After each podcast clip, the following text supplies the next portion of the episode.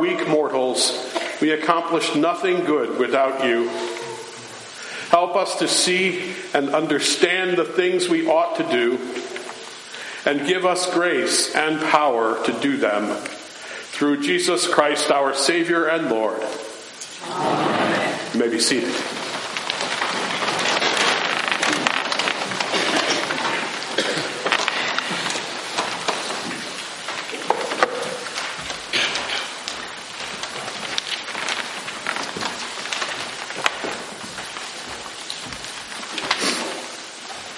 The Old Testament reading this morning is from Deuteronomy chapter 30, verses 15 through 20.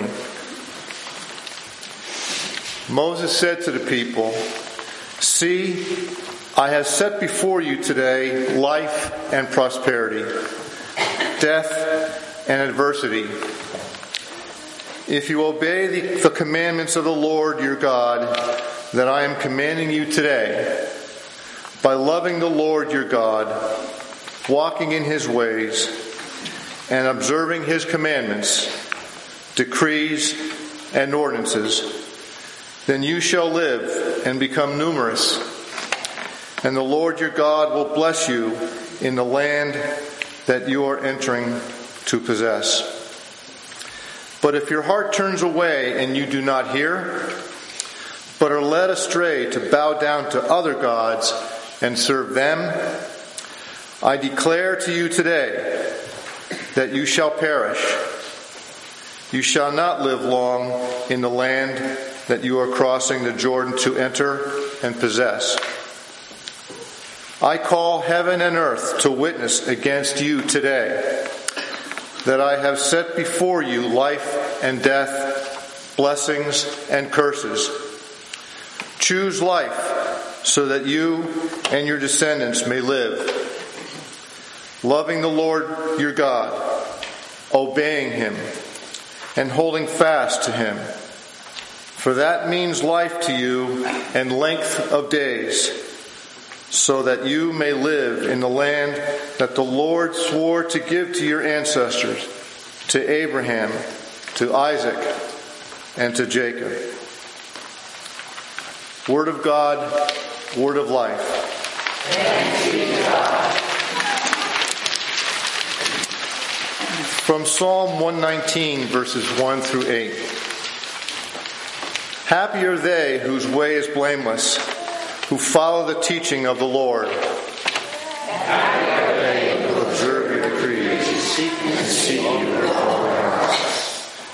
Who never do any wrong, but always walk in your ways.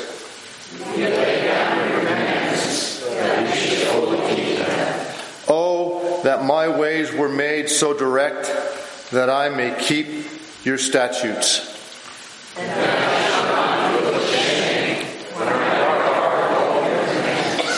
I will thank you with a true heart when I have learned your righteous judgments.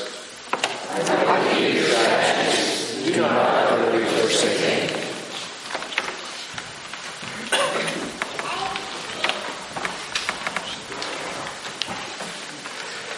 epistle lesson today comes from 1 Corinthians chapter 3 verses 1 through 9. Brothers and sisters, I could not speak to you as spiritual people, but rather as people of the flesh, as infants in Christ. I fed you with milk, not solid food, for you were not ready for solid food. Even now, you're still not ready, for you are still of the flesh. For as long as there is jealousy and quarreling among you, are you not of the flesh and behaving according to human inclinations? For when one says, I belong to Paul, and the other says, I belong to Apollos, are you not merely human? What then is Apollos? What is Paul? Servants through whom you came to believe as the Lord assigned to each. I planted, Apollos watered, but God gave the growth. So neither the one who plants nor the one who waters is anything, but only God who gives the growth. The one who plants and the one who waters have a common purpose. And each will receive wages according to the labor of each. For we are God's servants, working together. You are God's field, God's building. Word of God, word of life. Please stand if you're able for the gospel reading. The gospel according to St. Matthew, the fifth chapter, verses 21 through 25. Glory to you, Lord.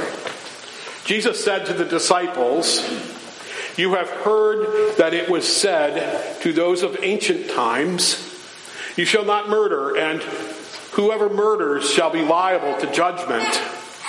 But I say to you that if you are angry with a brother or a sister, you will be liable to judgment, and you, you insult a brother or sister, you will be liable to the council.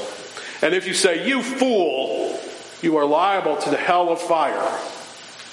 So when you are, are offering your gift at the altar, if you remember that your brother or sister has something against you, leave your gift there before the altar and go. First, be reconciled to your brother or sister, and then come and offer your gift. Come to terms quickly with your accuser while you are on the way to, the, to court with him, or your accuser may hand you over to the judge, and the judge to the guard, and you will be thrown into prison. This is the word of the Lord. May be seated.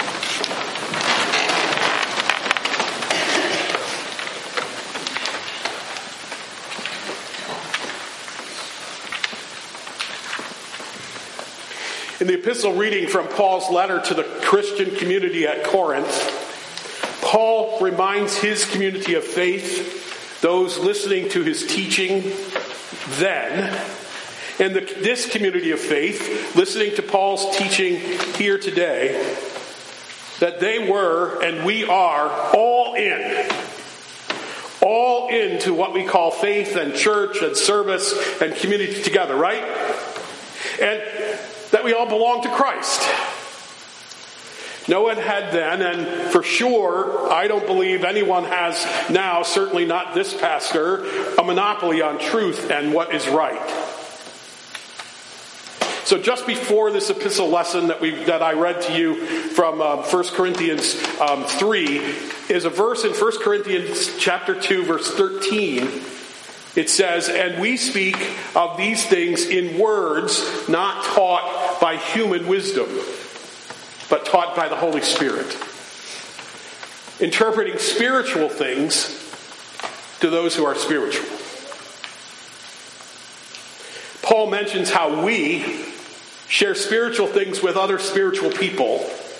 And the Corinthians probably thought that Paul was including them in that claim when they read that part of the letter, that in their own opinion, they were spiritual people, special spiritual people, and especially strong and devoted spiritual people, or maybe both. But then, all of a sudden, in the letter, Paul shifts gears. In the beginning of chapter 3, with an emphatic I am contrasted to you are. Watch out when Paul starts doing that. I am, you are. You're in trouble. The you are's are tr- in trouble anyway. then, as the scripture continues, Paul shakes up the system even more. It makes clear that he believes that those in the church at Corinth, the people that he's writing the letter to, aren't really spiritual at all. Paul goes on in his letter to support this opinion by saying that the Corinthians' behavior is being determined by their competition for status and their striving for all the things that are clearly pursuits of society, of the secular world, rather than motivated by the gospel of Jesus Christ. So you see, when Paul talks about flesh in this passage, it should not be understood as something internal, private, or hidden in this text, flesh is all about and means the basic, standard, normal, agreed upon ways that the human society functions. And I would say, to, to make it modern for today, the way the modern human society functions. The accepted ways of defining and pursuing the good life as determined by the rest of the world. One commentator says the Corinthians are still fleshy because they're acting as though Christ has not changed any of that. They have failed to realize how the gospel of the cross has brought a new creation. They are still acting as though the pursuits and the goals that the world promotes are determinative, and defining for the church. That's us. Paul then says, he tells them directly that they're acting like little children. Oh my. The challenge for most of us, well, by the way, if I said to you, you're all acting like little children, you would, uh, probably wouldn't like it very much, right? so imagine if you got a letter that was yelling at you like that. You probably put it in caps and put exclamation points after it. If it was a text, it was all caps. The challenge for most of us in considering this lesson from Paul is that we recognize something of ourselves in the ways of being that Paul is pointing out among the Corinthian people and the ways that they are being acting. I know that this is sometimes hard to hear, but communities of faith and even our community of faith, God forbid, can become divided and territorial and distracted by old allegiances and to the former way of doing things by the, but we've always done it that way before syndrome. and sometimes by old hurts and old fights that never seem to die or go away.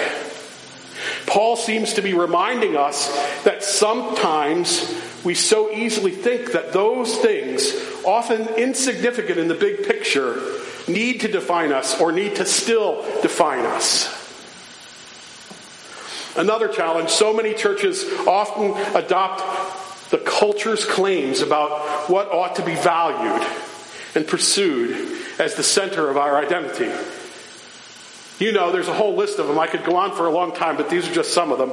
Power over others, prosperity at the at the cost at all cost, nationalism because that can be a problem. Our way is the only way. Oh no, nobody ever does that. And unconsciously maintaining some safe distance. Listen to this one from those who would make that prosperity, the prosperity that most of us enjoy, uncomfortable. Oh my.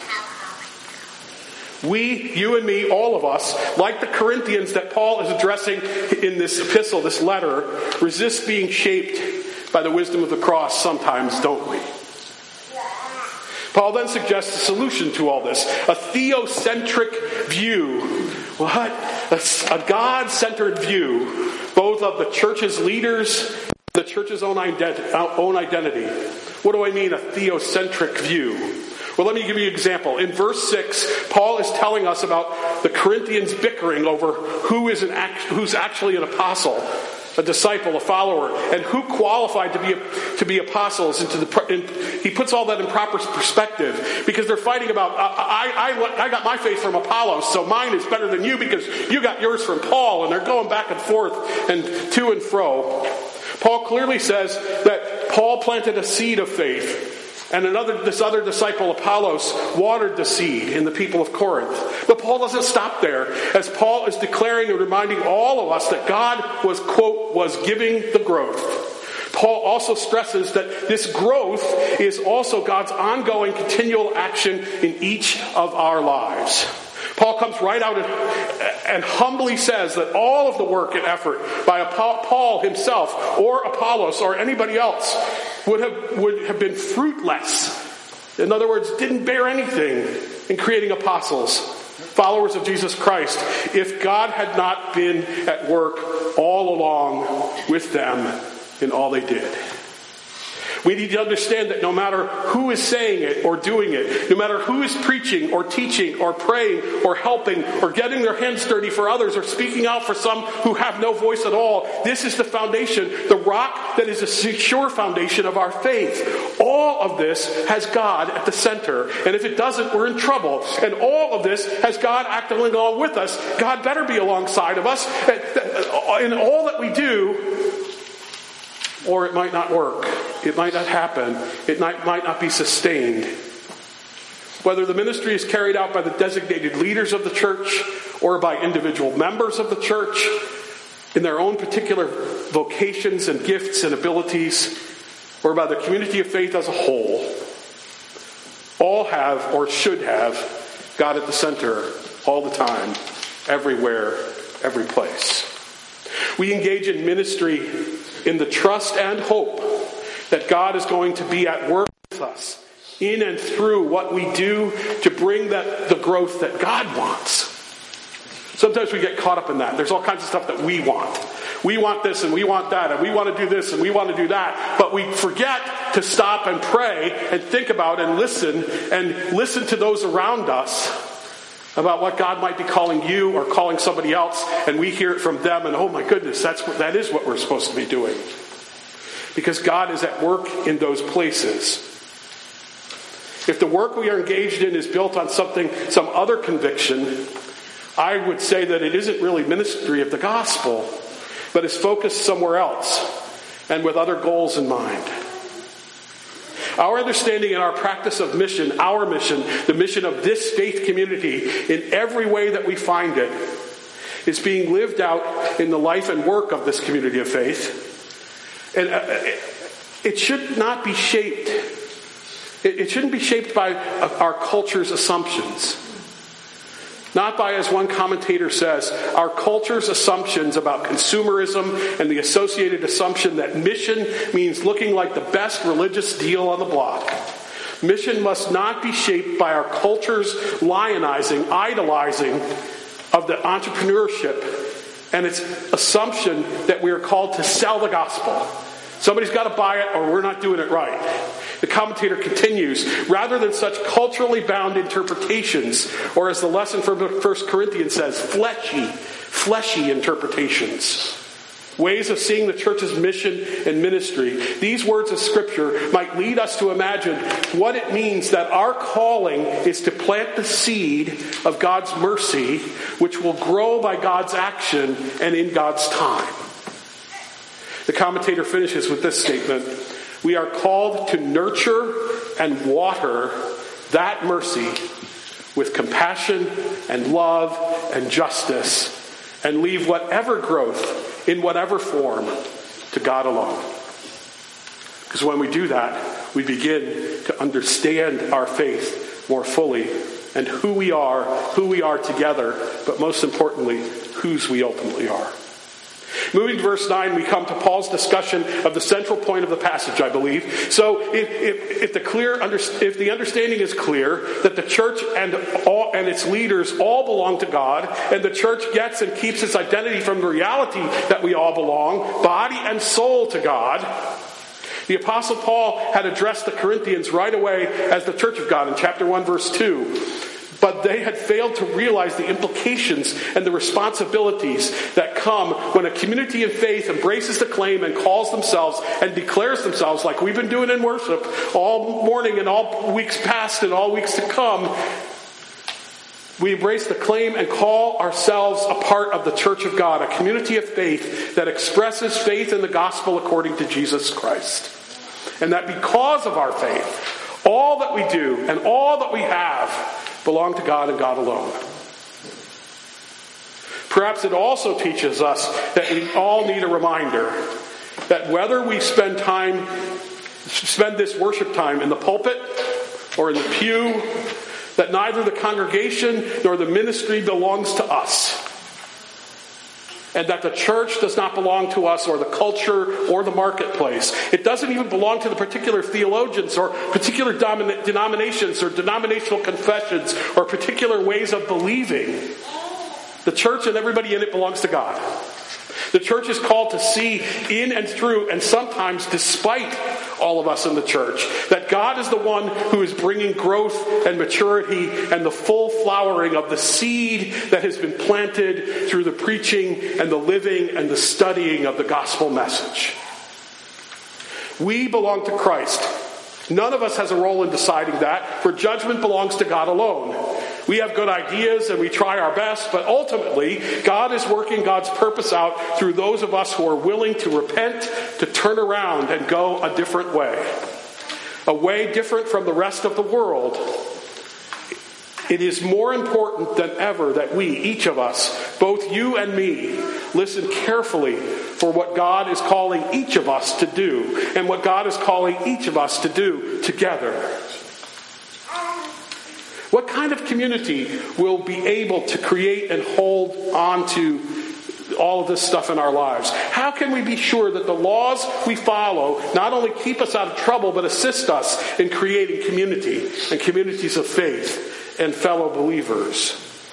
And what portions of the laws and laws themselves do we need to emphasize and lean on and build on to ensure that you and me and all of us together create the kind of community of faith here at Jerusalem Western Salisbury Church that is pleasing not to us, but to God alone? So then, how can all this help us to embody the teachings and ways of Jesus? How does asking Jesus to come and dwell in our homes, at our church, and in all that we do and say change us? And more importantly, change the world? Well, it starts with a deep and abiding trust that Jesus is our Lord and Savior, our Redeemer, and that everything flows from that trust and hope and faith in Jesus. I finished this morning with the words of the first and fourth verses of the hymn, God of Grace and God of Glory.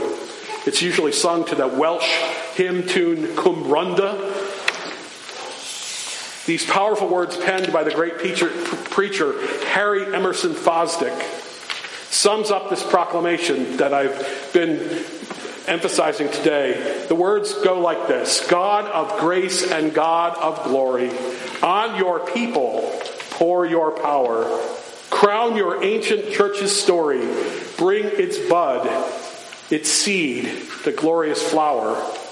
Grant us wisdom, grant us courage for the facing of this hour, for the facing of this hour. And then the last verse is my favorite. Save us from weak resignation. Oh, none of us have that. Save us from weak resignation to the evils we deplore. Let the gift of your salvation, your salvation, be our glory evermore. Grant us wisdom, grant us courage, serving God whom we adore. Serving God whom we adore. Amen? Amen.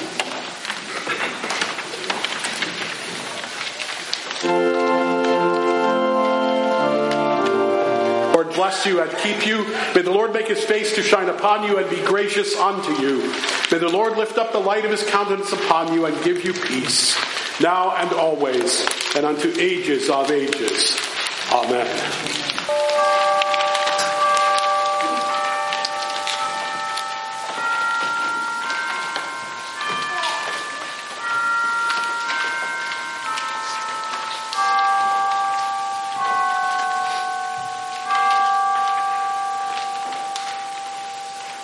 Go in peace. Let your light shine.